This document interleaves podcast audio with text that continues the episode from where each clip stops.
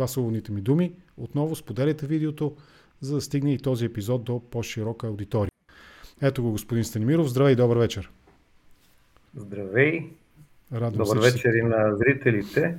Искам да започна с това, че вината, че ще коментирам и тази вечер е изцяло твоя, по твое желание и ние с теб устойчиво се превръщаме в уния двамата старци от Мъпет шоу на балкона, които каквото и да се случва, седят отгоре и коментират недоволни. и нещо. И, и главно са недоволни, да, и главно са недоволни. Точно, Ами не, то виж, аз днес, понеже след теб, нали, ще, след разговора с теб ще говоря по, малко да се похваля и аз, ще говоря по Радио София, пак по този, нали, БНР Радио София, пак по тази тема, политическата. И така, докато си мислих за днешния, за днешния парламент, поне няколко песнички ми изплуваха в съзнанието. Едната я пуснах на стената си в профила си във Facebook. Uh, I Got High. Нали, превода не е много, как да го кажа, не е много консервативен от политическа гледна точка. Става дума за един напушен младеж, който аха да отида на изпити да ги издържи с отличие, пък нали, взе, че как е на български God High, не знам как се превежда, но надруса се разговорно. Аха да си изчисти нали, стаята, пък се се случват някакви такива неща, нали, попада му нещо подходящо, което да... Качи се на черешата. Качи се на черешата, точно така. Другата подходяща песен, песен според мен, която ще ни вкара в по-сериозния така, про, м- рекурс на разговора, това е на Крим, едно страхотно парче, Politician. Което замислих се нали, по, така, върху превода, то на практика, макар че са абсолютно различни стилове, нали, песента има такава, няма такава държава на Трифонов, на практика смисъла, поезията и на двете, на двете парчета, макар че Крим определено много повече ми харесва, е горе-долу един и същи. За надменното отношение на политиците към Окей, okay, Крим и Трифонов, нали, тотално несъвместимо сравнение, неподходящо сравнение, но както и музиката на нали, рок генерацията през 60 70 години с днешната поп култура, но въпреки това, това е може би началото на разговора.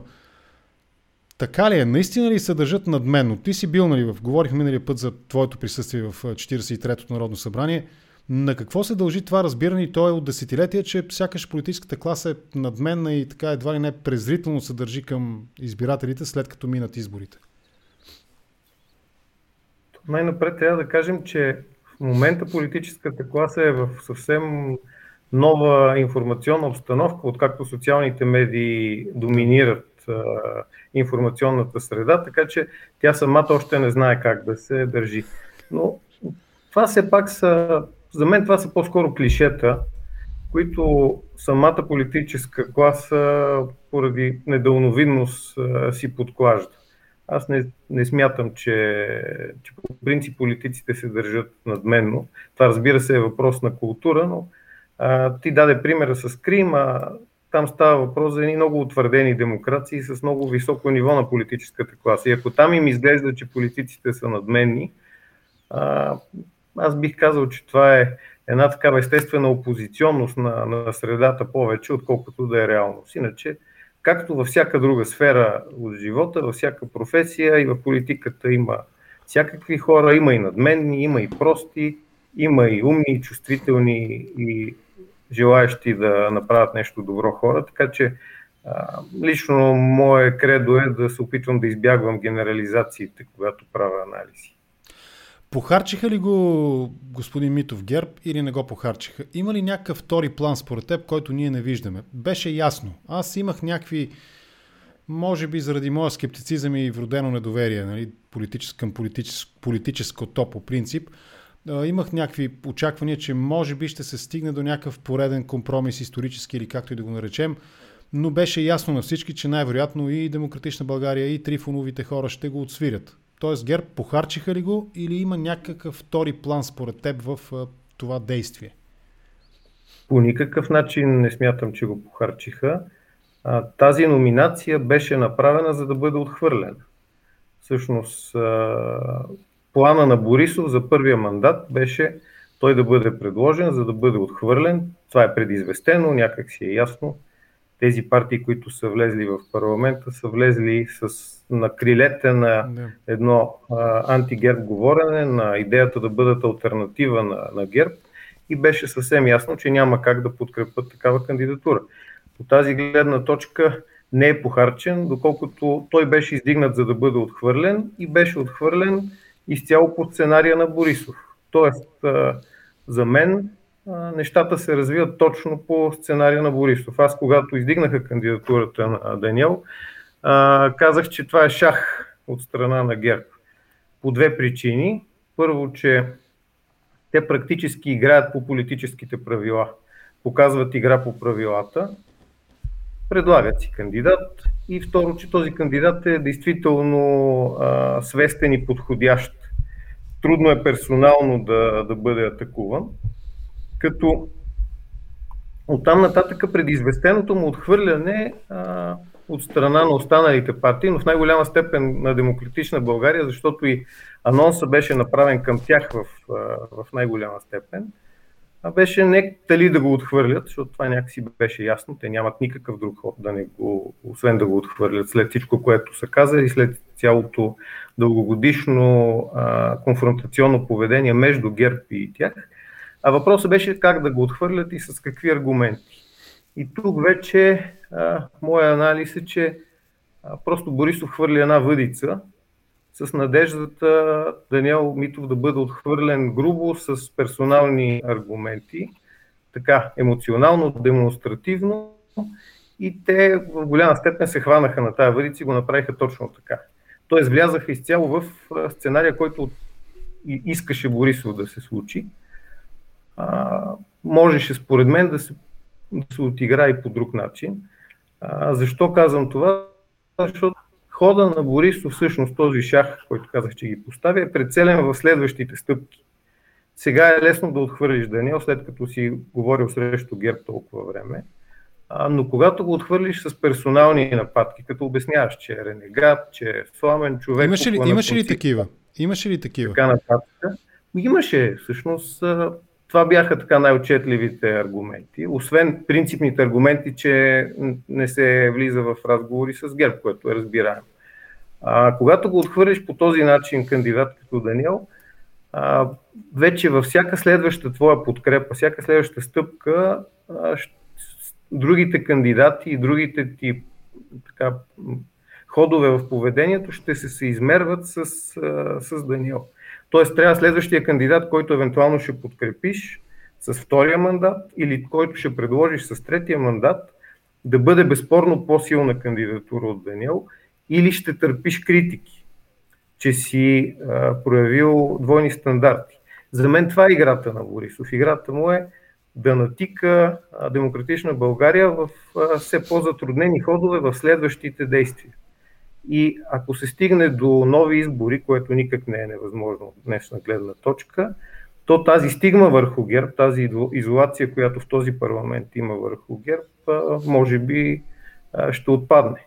Може би не от страна на Демократична България, но от някои от другите, защото той всъщност в момента им отправя предизвикателство. Казва, вие толкова се напъвахте да покажете, че може да има България без ГЕРБ, може да има управление без ГЕРБ.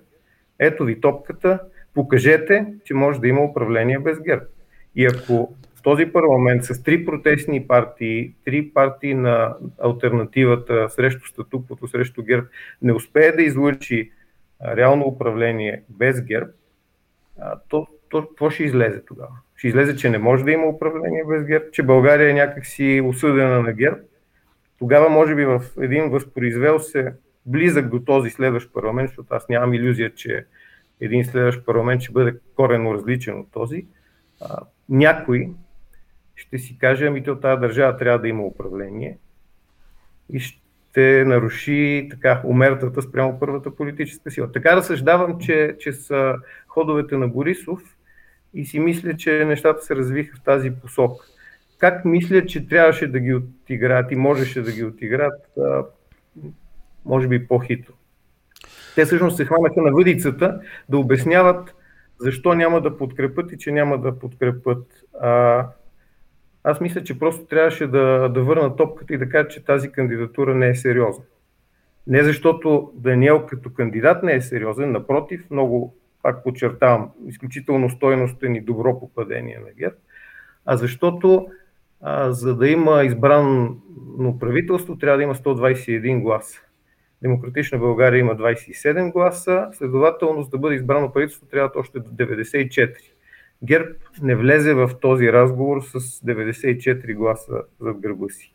Така че Христо Иванов можеше просто да им каже, пичове, вашата кандидатура не е сериозна, защото с вашите 75 и с моите 27, дори да го искахме... Не, стигат, да, не стигат. А, можем да го направим министър-председател точно толкова, колкото можем да го направим папа. Нула. А причината вие да не можете да дойдете при нас с 94 гласа не е в нас. Вината за това, че никой не иска да говори с вас. И никой не иска да ви допълни вашите гласове до 94, не е в мен, не е в демократична България, не е в нашето желание или нежелание, нито в НП и така, всичките неща, които се развият. Причината е във вас. Вие сте се докарали след 10 години управление до състояние никой да не иска да говори с вас. Така че в момента ние, петата политическа сила, не може да носим никаква вина, че вашата кандидатура ще бъде отхвърлена. Но самия факт, че номинирате Даниел, една толкова силна проевропейска, прозападна, младо лице и така нататък, вече е успех за демократична България. Може да се каже, че това е първата им победа политическа след изборите, защото а, тази кандидатура показва, че ГЕРБ разбира, че трябва да смени Борисов начало.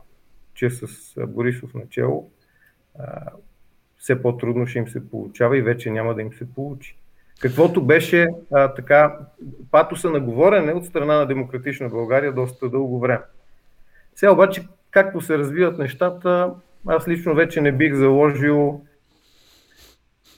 така 5 лева, че Борисов не може да се върне още един път. Защото когато се покаже, че този парламент, толкова протестен, толкова антисистемен, с три такива партии, не може да произведе управление без ГЕРБ и се отиде на нови избори, то е логично а, те просто да се завърнат в, в друга роля и с друго самочувствие. Да, Защото ветрилото, е ветрилото да се отвори мисленето, че да. ГЕРБ се едва ли не в отстъпление, в паническо отстъпление, страх тресе корчината и така нататък. Тия мантри в а, демократичния балон са, са супер жалки, защото то не е така. ГЕРБ си е първа политическа сила, с три пъти повече гласове от от Демократична България, например, с хомогенно доминиране в цялата страна, във всички възрастови групи, във всички образователни а, групи и а, вие не сте я победили. Вие просто на тези избори постигнахте един чудесен резултат и получихте възможността да започнете да се проявявате като альтернатива. Вие до сега бяхте извън политиката, бяхте извън парламента. Сега сте вътре, с 10%, с чудесна парламентарна група, с хубаво говорене и послания и вече можете да започвате да реализирате а, альтернатива и да печелите доверие и влияние. Но още не се е случило това нещо, което... Така че не се дръжте се едно сте победили ГЕР, а се дръжте като политици и отговорни. Ами на мен ми се струва, че в момента предизвикателството пред демократична България е да се отличат от цялата тая какафония, която се случва в парламента, да се покажат, че са различни от общия хаос и от общата простотия и хумвейбински патос и с различно поведение, с различни послания да започват да печелят допълнителни гласове и допълнителна подкрепа. Ако сега се затворят в собствения си балон, в хората, които заради патос антигерб са ги избрали, те най-много могат да възпроизведат сегашния си вод на следващите избори. Но те в момента не виждат, може би, огромен шанс да спечелят още, още нови хора заради това, че се държат различно и че изглеждат гласа на разума и гласа на нормалността в една а, невероятна простотия, за която говорихме миналия път и която е нормална в първите един-два дена да има еуфория, но тя не може да продължи тази еуфория. И този парламент, ако продължи по този начин, той ще стане фарс ако да, уви, още една гледах, седмица... да. Гледах да. вчера, днес заседанията, наистина тази еуфория сякаш продължава. Ако, ако, ако тренда е надолу, то е много бавно и незабележимо. Същите а, разправи, подмятания, някакви такива много повърхностни политически боричкания, нали, крясъци към тази председателката, въпреки че аз нали, абсолютно съм безразличен към нея. Тя за мен е чисто нова аз нали, не я познавам като част от, от вътрешната страна на нали, парламента, като някакъв добър администратор, за каквато я представят всички. Но в крайна сметка това е един чисто нов човек на чисто нов за него пост и е нормално да допуска грешки. Нормално е. В никакъв случай аз не ги определям тези грешки, които допусна като зловредни, като умишлени. По-скоро наистина е заради липса на рутина, която се придобива поне след месец-два, нали, да седиш да. там и да контролираш едно стадо от 240 надвикащи се симпатяги, нали, да не използвам по-силни думички. Така че да, с това съм съгласен. А, обаче, отново въпросът според мен е за уличния патос и реалната политика. Когато опаковаш, нали, подбирам си внимателно думите, защото аз самия съм силно критичен и наистина смятам, че ако трябва да мерим, примерно БСП, ДПС и ГЕРБ по, с аршина, коя партия създава по-благоприятна среда за корупция, със сигурност трудно ще ни бъде да откроя която и да било от трите. По ред причини. От червените олигарси на БСП, през кръговете обръчи от кръгове, нали, кръговете от обръчи около Доган, до клиентелата, етатизма, сервилността нали, на и обществените поръчки, разбира се, разпределението на обществени поръчки на ГЕРБ. Нали, къщите за тъщи, всички тия сценарии, които не можем да ги отхвърлим просто е така, защото нали, не ни харесват, понеже съм вестникарски, примерно, нали, балони. Това не е така. Но, въпреки това, като опаковаш едни огромни сегменти политически с тежестта на тяхното представителство ни, тези три партии имат колко над колко милиона, може би към милиони и половина общо са избиратели нали, на сегашните избори. 800 хиляди са ГЕРБ, БСП са колко 300-400 хиляди и още толкова са ДПС. Така че някъде към милиони и половина се събират избиратели, ако не и малко повече. Като ги опаковаш по този начин в непробиваемата опаковка нали, на криминалните, мутрите, абсолютно изолираш възможността нали, да имаш диалог с някакви наистина и самия Христо Иванов използваше израза да видим кои са нормалните в ГЕРБ. Това означава, че уличният патос на теб ти пречи да вършиш работата на реалната политика. Да се държиш като политик, а не като ляледжията от улицата, който скандира лозунги. Ови, тежък е този разговор, защото това означава да направим компромис с собствената си съвест и убеждения по отношение наистина на криминалните схеми, които не ги отричаме и ги потвърждаваме и те се потвърждават пред очите нееднократно. Но отново, ови, в политиката очевидно нуждата и фактора компромис е много по- важен, отколкото на улицата. Това, което викаш на улицата, не можеш, ако търсиш резултат осмислен през твоята политическа доктрина, не можеш да го говориш от парламентарната трибуна. Съгласен ли си с това или аз съм някакъв такъв колаборационист и, и примиренец? Напълно съм съгласен и то не е въпрос за колаборационизъм. Аз пак казвам, важно е политическите аргументи. Аз не казвам, че в момента някой трябва да умекне, трябва да тръгне да колаборира с ГЕРБ или да ги подкрепи и така нататък. Не. Казвам, че трябва да смениш типа аргументи, с които им отказваш и с които отстояваш своята позиция. И аргументите, които в твоя балон във Фейсбук работят и които да. вчера на улицата си а, показвал, може би не са подходящите, за когато си вече вътре в парламента и трябва да се съобразяваш с една математика. Аз миналия път ти отговорих на въпроса за това изявление на Тана за подкрепата от БСП. Край на крешата, това е въпрос на математика. Хората са пратили определена конфигурация от партии с брой мандати в парламента и ти трябва да извадиш управление на държавата от тези мандати. То няма да дойде от Марс. България, като всяка държава, трябва да има правителство в тази ситуация и то трябва да се направи от тези партии, които са вътре в, в това съотношение помежду им. Ако не ще се направят нови избори, те ще произведат някакво подобно съотношение и пак същите партии или почти същите ще трябва да направят правителство. Но едно е сигурно, че без правителство няма как да мине. Затова е важно да, да минеш в политически аргументи, но аз не съм склонен да ги съда всичките, защото а, те са в една полупредизборна обстановка. Те ем са в парламента и трябва да действат градивно и с посока бъдеще. Ем изборите идат новите. С, с единия крак в нови избори да. и а, не искат напълно да, да влезат в другата роля. Това е трудна, трудна задача и аз лично не бих се поставил на тяхното място и не бих ги съдил по никакъв начин. Затова за мен едно от другите важни неща, като част от политическата ни култура, като като нация и като общности е да дадем в аванс доверие на, на представителите си и на лидерите, на хората, които сме изпратили там, че те могат, разполагайки с повече информация, да вземат правилните решения и правилния избор и правилните модели на поведение, дори тогава, когато на нас отвън не ни се струва най-доброто това, което правят. Затова сега като споделям своя анализ, той си е само мой анализ на база на това, което виждам по медиите. Но може би yeah. нещата там отвътре изглеждат по-различни, може би има информация, която аз или ти не знаем и тя предопределя едно или друго поведение.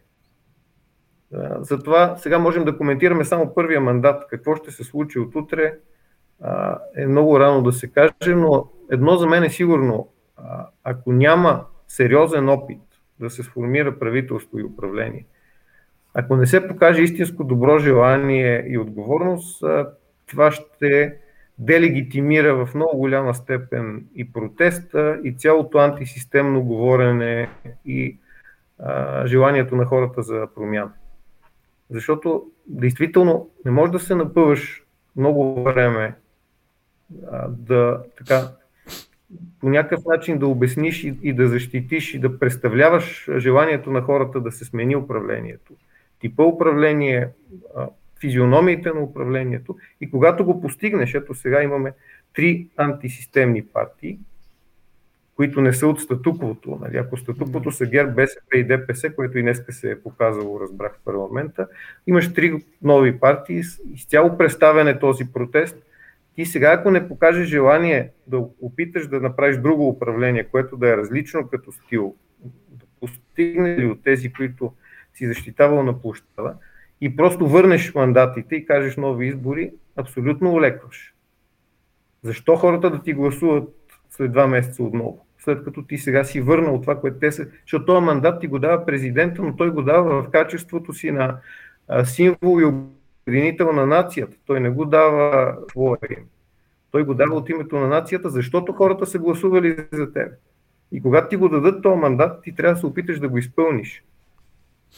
И всеки опит да го изпълниш отговорно те представя в добра светлина. И всеки отказ да го изпълниш те поставя като несериозен.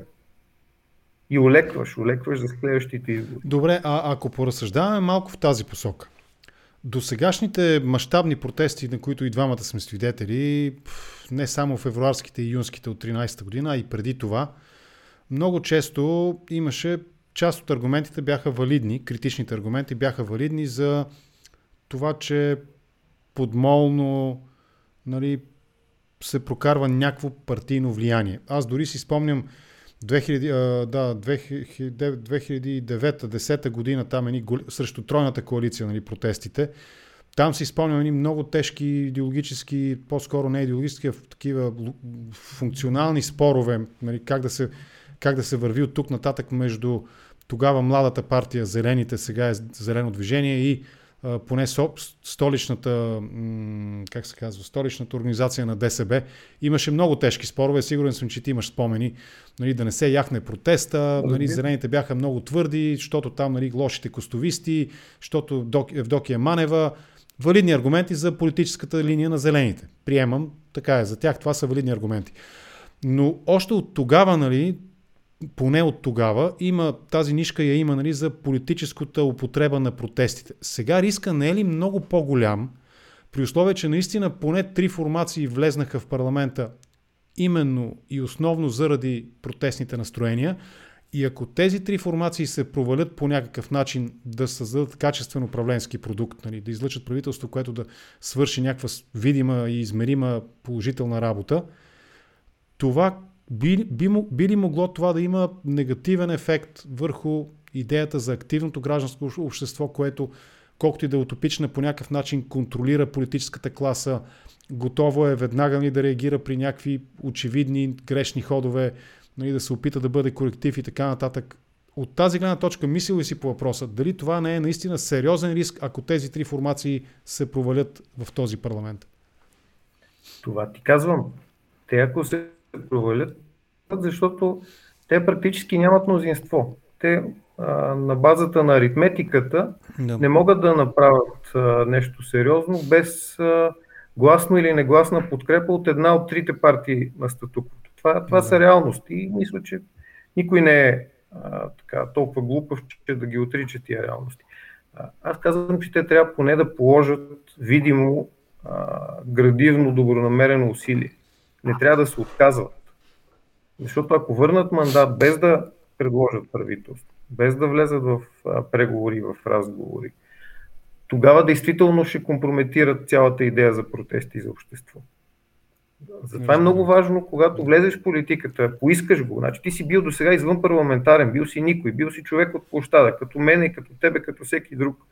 Явил си се на избори, хората са те избрали, изпратили са те там и ти там трябва да правиш политик и ти сега си вътре с единствената задача да покажеш, че имаш желание и воля да правиш политик, да се опиташ да потърсиш подкрепа за управление. Затова те трябва да опитат на всяка цена да реализират мандата. Вече, доколко ще успеят е друг въпрос, но е важно хората, обществото да видят, че са се опитали добронамерено с отговорност. И то с отговорност за истинските предизвикателства, които има в момента пред държавата и пред нацията. Сме в много а, така неблагоприятна политическа. Имаме от една страна тази пандемия, която е зло. Значи, виж, всеки ден едно 130 до 200 души умират в България от коронавирус. Да. Ти нали разбираш, че това са 200 няма война, в която да сме губили долара, нали, ако не на ден, ако не броим някакви жестоки битки, нали, отделни пикови, но средно, средно дневно няма война, в която да сме губили по 200 души. Това са хора, които губят, семейства, които губят и които се хвърлят в трагедия. И ти в тази ситуация, политическът ти, ти разговор да някакъв човек по гащи, който говори за мениско си и някакви хора, които насреща му се подиграват и се занимават с това да правят мемета и смешки и картинки на супергерои и на този да обсъждат а, патерицата на или на здравия крак да се води. А, и това да го правят политици, хора току-що избрани, това е супер цинично. Ти имаш това предизвикателство, което е супер сериозно. А, Симичиев доста добре се включва, но според мен това трябва да е едната линия на разговор, която да показва загриженост и желание да се направи правителство заради това. Второто ти е плана за развитие. Това са 12 милиарда, които ще влезат в, в България или няма да влезат, ако се проспи възможността.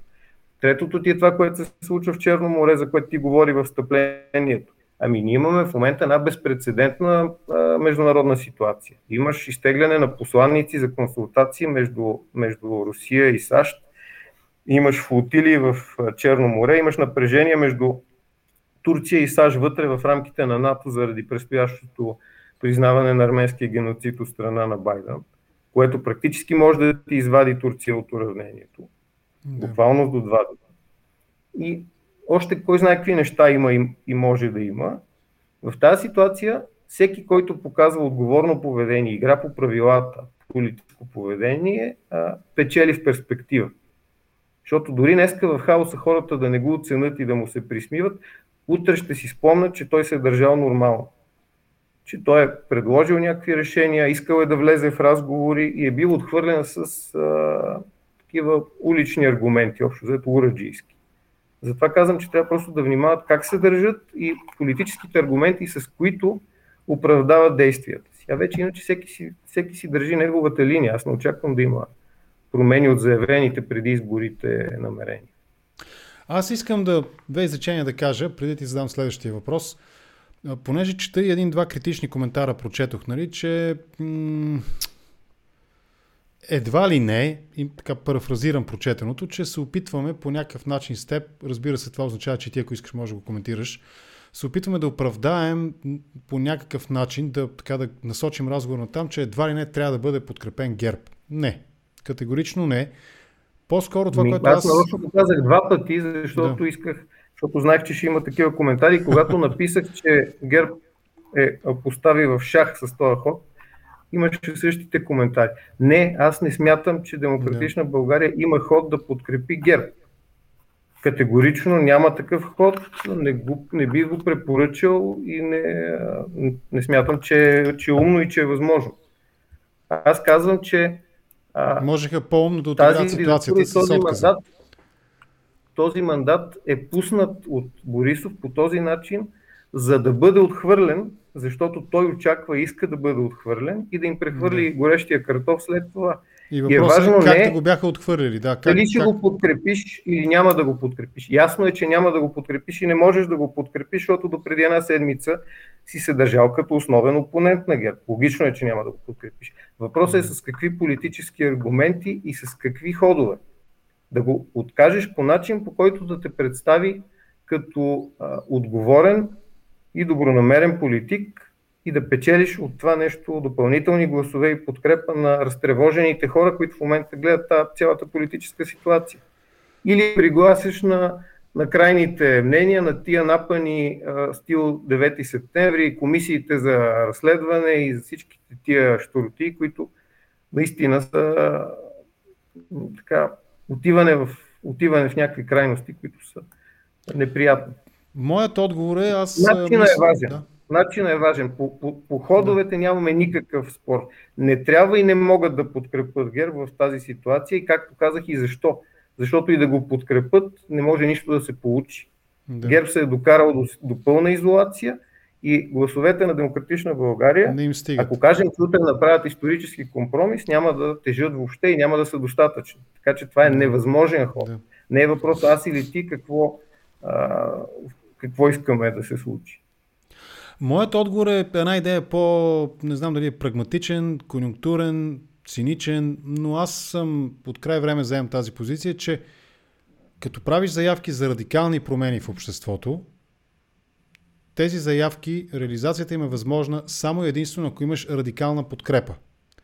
Очевидно е, че когато нямаш радикална подкрепа, изразяваща се в това ти да имаш минимум 121 гласа, а ако искаш още по-радикални, свързани с конституционни промени, тогава да имаш съответния брой там, колко са 180 или колко са необходими нали, депутати за конституционни промени, дали ще са само на твоята политическа формация или ще имаш много верни съюзници извън твоята политическа група, нали, които също мислят като теб, но се различавате примерно по оценката си за аз не знам какво, за данъчната политика да речем, нали? неща, които са втори план след радикалните обществени промени. Тогава очевидно, ако парафразираме нали, другара Живков, който казва ти нямаш пари, бе, ти нямаш право да вземеш решения, ми ти нямаш гласове, бе, ти не можеш да прокарваш такива радикални промени. И тогава идва необходимостта от подобно политическо говорене, което е изцяло политическо и има много малко допирни точки извън основните базисни тези, нали, това не, това не, това не, и те първото не го казаха. Нали. Първото не беше не на кабинет Борисов, независимо на, нали, на ГЕРБ, независимо кой е излъчен за премьер. Това е първото не, което е наследено от улицата. Но от нататък аз съм съгласен с теб, че е необходимо да има наистина смислено политическо говорене, което да излиза извън формата мегафона, рупора, камиона с уредата. Нека да кажем, че в, че да. в голяма степен го има. Аз не мисля, че а, специално Демократична България са направили грешка. Смятам, аз не смятам, можеше, че е грешка, да. Можеше да отиграят малко по, може би, хитро тази ситуация, с да. малко повече ползи за себе си, можеше да обърнат герб в режим да се обясняват. Защо няма 94 мандата? Защото те в момента те притискат и през своя така инфлуенсърска мрежа те обвиняват, че ти не си десен, ти не си НП, ти не ги подкрепяш, ти си лош, искаш да си играеш с другите. Да, абсолютно, ами, обърни, си, абсолютно съм съгласен с теб, да. Къде са ви гласовете, с които заедно ще направим правителство? Вие ги нямате. Що се Кои са другите? към нас? Да, точно. Абсолютно. Кои са другите? Защо няма друг, който да иска да си играе с вас? Ние имаме 27, а, къде са вашите 94, с които идвате при нас? да го отиграят по-хитро, не го отиграха, но и това, което направиха е логично. За мен от тук нататък е важно да показват отговорно отношение по, по важните теми и да показват различно говорен от тази истерия, която се развива в парламента. Да не се връзват на напаните за Народен съд, дето вика Борисов и за... Защото това са грозни популизми, тотални простоти, които се случват да. като, като публични послания а да задават въпроси и да поставят дневен ред от, от реално тежките казуси. Това, което си Мичиев говори за, за пандемията беше силно. Това, че днес поставиха въпроса за външната политика и за участията на президента, също като тема показва в правилната тематика.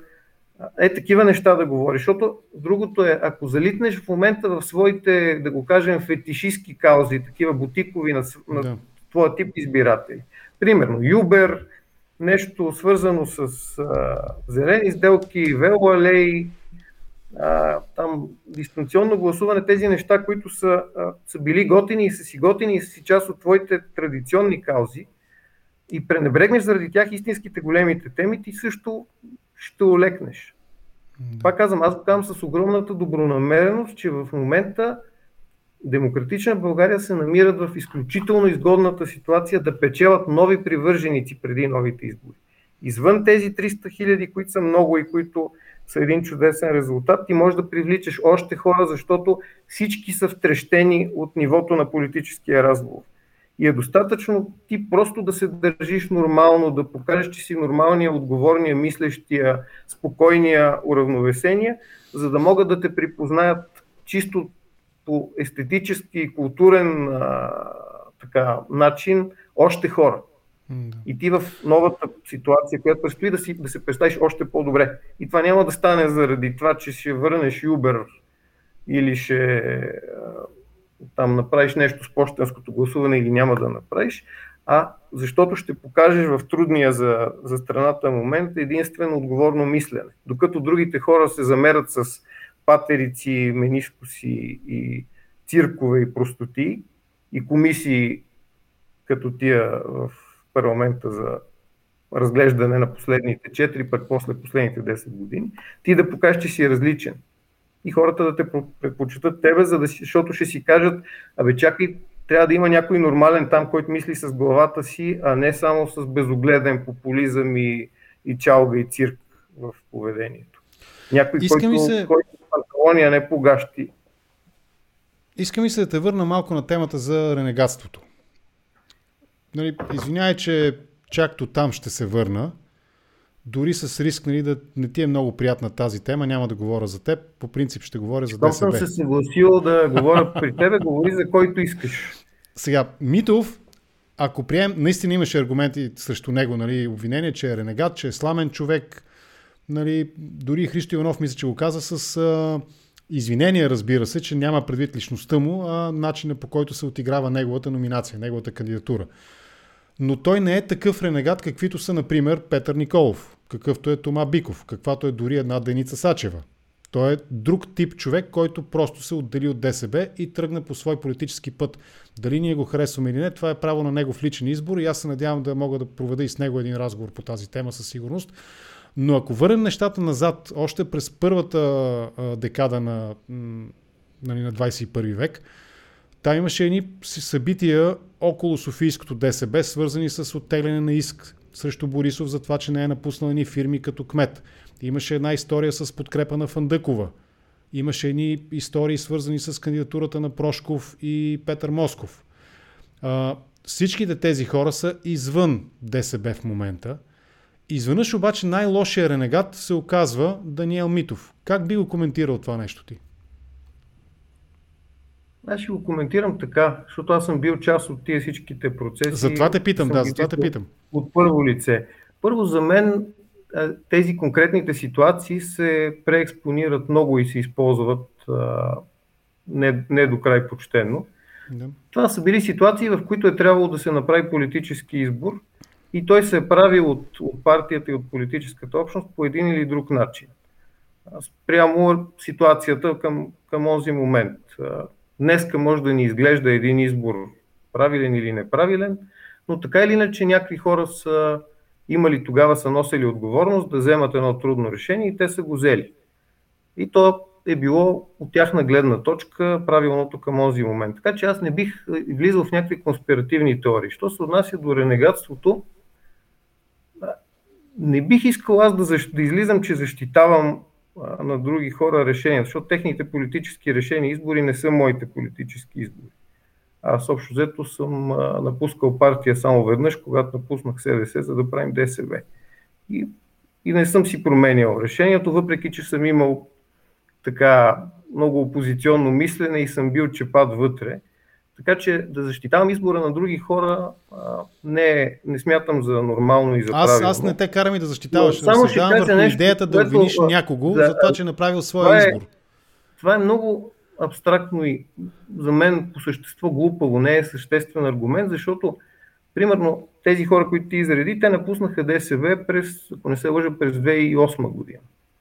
Или 2009. Там някъде, 2008 да. беше, да. 2008 година е преди 13 години. Значи 13 години се е сменило от тогава цяло едно политическо поколение. Изчезнали са повечето партии на терена и са се появили нови партии и са се развили нови по различен начин. Вече не съществува НДСВ, не съществува почти партията на госпожа Кунева, както беше основана. ГЕРБ стана по-силен, утвърди се. Тоест, тия хора са направили свой избор тогава, отделили са се от тази общност и в продължение на тези 13 години имат свой личен политически път. Те в момента не дължат и не би трябвало да дължат нищо на, на тази общност. Те не са и били кандидати, да кажеш, на миналите избори, до вчера. Може да се чувстваш предаден от някой, който те е предал буквално в момента ти си му дал доверие и той е отишъл някъде другаде. Но това са хора, които са си тръгнали много отдавна по свой собствен път. Пак казвам, той може да не е моя, да не ми харесва, но той си е техния път и техния избор. И повечето хора, които днес са в ДСБ и в Демократична България, не са били тогава, когато са се случвали тия събития. Примерно, цялата Да България и те, тия хора не са били в политиката, когато тия неща са се случили. Така че аз не искам да защитавам техния политически избор, но, но за мен това са много така, аргументи, които да кажем, че върват вътре в един балон, за да поддържат собствената му а, вътрешна мания за величие. Всяка, всяка една политическа общност си има някакви вътрешни такива мантри, които я карат да се чувства значима, да ги събира да. заедно, да. да се чувства, че едва ли не защитава някакви скрижали и някакви свои собствени особени принципи. Това винаги работи и винаги го има, но навънка, като политически аргумент в, в, в голямата, в националната политика, това не ми се струва, че, че е валиден аргумент. Да се върнем на отхвърления втори мандат, първи мандат очевидно е отхвърлен. Нали? Те повече няма да търсят, доколкото разбрах. Утре ще видим какво ще решат конкретно на тяхното там оперативен формат, какъвто имат ГЕРБ. Можем ли и как можем, според теб, тази игра, която ти казваш, нали, шахматна, това е голям комплимент за Борисов. Нали. Да, да мислим, че той мисли в шахматните а, така, параметри нали, за политиката, извън иронията ми. Как, да, как можем да тълкуваме, да гледаме на тази игра с първия мандат в смисъл на това, че наистина с единия крак този парламент сякаш е в предизборна кампания вече, в нови избори и особено в смисъл на това, че втори, нали, тази година ще има едни сигурни избори, това са президентските и уводните ми думи, нали, че на мен ми се струва, че от тук нататък ще бъдат правени опити да се обвърже все повече политическия разговор с кандидат президентската кампания. Тук също Борисов и ГЕРБ вероятно имат свои планове. Можем ли по някакъв начин да правим паралели между тази номинация, отхвърлянето и, и евентуално хипотезата, че най-вероятно може би ще има избори две в едно? Аз не бих си позволил да направя такава чак връзка, защото ще бъде спекулация. Аз не знам точно какво планират да правят ГЕРБ. Но а, ми се струва, че действително маневрите сега имат, разбира се, препратка и към президентските избори. И според мен Демократична България биха направили добре, ако от сега се опитат да парират опитите да бъдат залепени към Радев. Тоест, те трябва да заявят и да показват в поведението си, че ще имат друг свой дневен ред на президентските избори и да го казват ясно. Защото действително... Ама точно това прави играта, Борисов. Той много тя, пъти го казва. Шахматната игра е такава. Той е да ги набута в, в онзи кюб около Радев и да ги представи като част от някаква завера, много пъти го е каза, да, няколко пъти и... го каза, нали, да отидат при своя баща или татко, не си спомням да, как го каза, и да му се молят, нали, да му плачат да направи служебно правителство. Буквално ги пакетира, това, това, е, това целта. От негова, страна, от негова страна е логичен шахматен ход. Значи той в момента може да печели от всяка една ситуация. Ако направят някакво правителство, което ще бъде много трудно да функционира, защото това значи да има добро стиковане между тези партии, да ги наречем антисистемните, и, и някаква подкрепа, която ще вземат от някои от системните партии, то ще бъде много проблемно функциониращо правителство и ще може да бъде атакувано и критикувано и да, бъд, да му бъдат лепени а, всички негативи за ситуацията в България. Тогава Борисов ще печели, защото може би на този фон хората ще почнат да забравят нещата, за които са негодували срещу него. Да. И съответно отхвърлената кандидатура на Даниел Мито ще изглежда приемлива и все по-прилична. А, ако пък не успеят да реализират мандат, той ще каже, ето виждате ги, дадахме им възможност, хората им дадаха възможност, избраха ги, не се справиха. И, и пак ще, ще, изглежда, ще изглежда управленец. Тоест, от негова гледна точка, шаха си, си върви в, в негова полза. И, и третото е вече да. набутване в президентската схема, в обща кандидатура на Радев, а, като може би се опитва да предизвика вълна срещу Радев на някакъв вид негодовари и неодобрение срещу, срещу Радев. Но това за мен е доста риск, рискова игра от страна на ГЕРБ. Защото аз казах миналия път, пред тях стои тежката задача да успеят да извадат такава кандидатура, която да печели доверие и симпатия, а да не се схваща просто като кандидатурата на ГЕРБ. Защото още настроението антигерб не е отминало и няма скоро да отмине. Добре, аз може би това да е в края на разговора ни. Точно в смисъл на това, което обсъждаме, опита на Борисов да ги пакетира с Радев и около Радев. А, според мен идеята да предложи кандидатура, която да бъде отхвърлена и особено с ярката нали, антирадев нали, раз, така, наратив нали, на Борисов, който той има, той непрекъснато го повтаря това нещо, нали, там преврата джиите, дори такива дани думички използва. Това не ги ли постави отново нашите приятели от Демократична България в една много тежка хипотетична ситуация предизборна, нали, за президентските избори говоря, в която те наистина да нямат полезен в смисъла на политически ефективен ход. Аз съм абсолютен песимист относно възможността на Демократична България да добутат кандидат до втори тур. В това не се съмнявам. И техните проблеми ще започнат, ако не в самото начало на кампанията, то поне в момента, в който стане ясно, че техният кандидат, ако те имат собствен самостоятелен кандидат, е, да речем, трети или четвърти, с няколко там 150, 200, 300 хиляди гласа и редовния въпрос какво ще се случи на втория тур. Стратегическата мисъл, стратегическата дълбочина на Борисов, доколкото можем да говорим за подобни умения у него, допускаш ли, че е възможно наистина да мисли и по този начин, пакетирайки ги, да ги оставя без полезен ход за президентските избори? Това е естествено. Всеки се опитва да пакетира опонентите си по изгоден за него и неизгоден за тях. Както днеска имаме пакетиране на партиите от статуквото при това гласуване за Гешев, Логично е, че има, че има и такава мисъл. Тук въпросът е те как му противостоят. Те просто, да. За мен, още от сега би трябвало да, да покажат ясно разграничаване от, от кандидатурата на Радев и желание да имат свой дневен ред. А не съм, далеч не съм като теб толкова песимистичен. А, те могат да се представят много силно на президентските избори. Това е един много хубав шанс за тях. Силно Защото... за мен означава най-малкото втори тур. Най-малкото. Не, силно означава чувствително увеличение на резултата в сравнение с резултата на парламентарните избори. И това е абсолютно постижимо, защото трендът е позитивен, пак казвам, поведението е добро, за мен има възможност повече хора да ги припознаят и едно силно представяне, при което ти сега си взел 300 хиляди и после ще вземеш 500-600 хиляди гласа, това си един силен старт. Дори да не добуташ до втори тур, но за мен след тази случка с Слави Трифонов който измести БСП и стана втори, са доста непредвидими президентските избори. Те зависят наистина от ситуацията, зависят от качеството на кандидатите.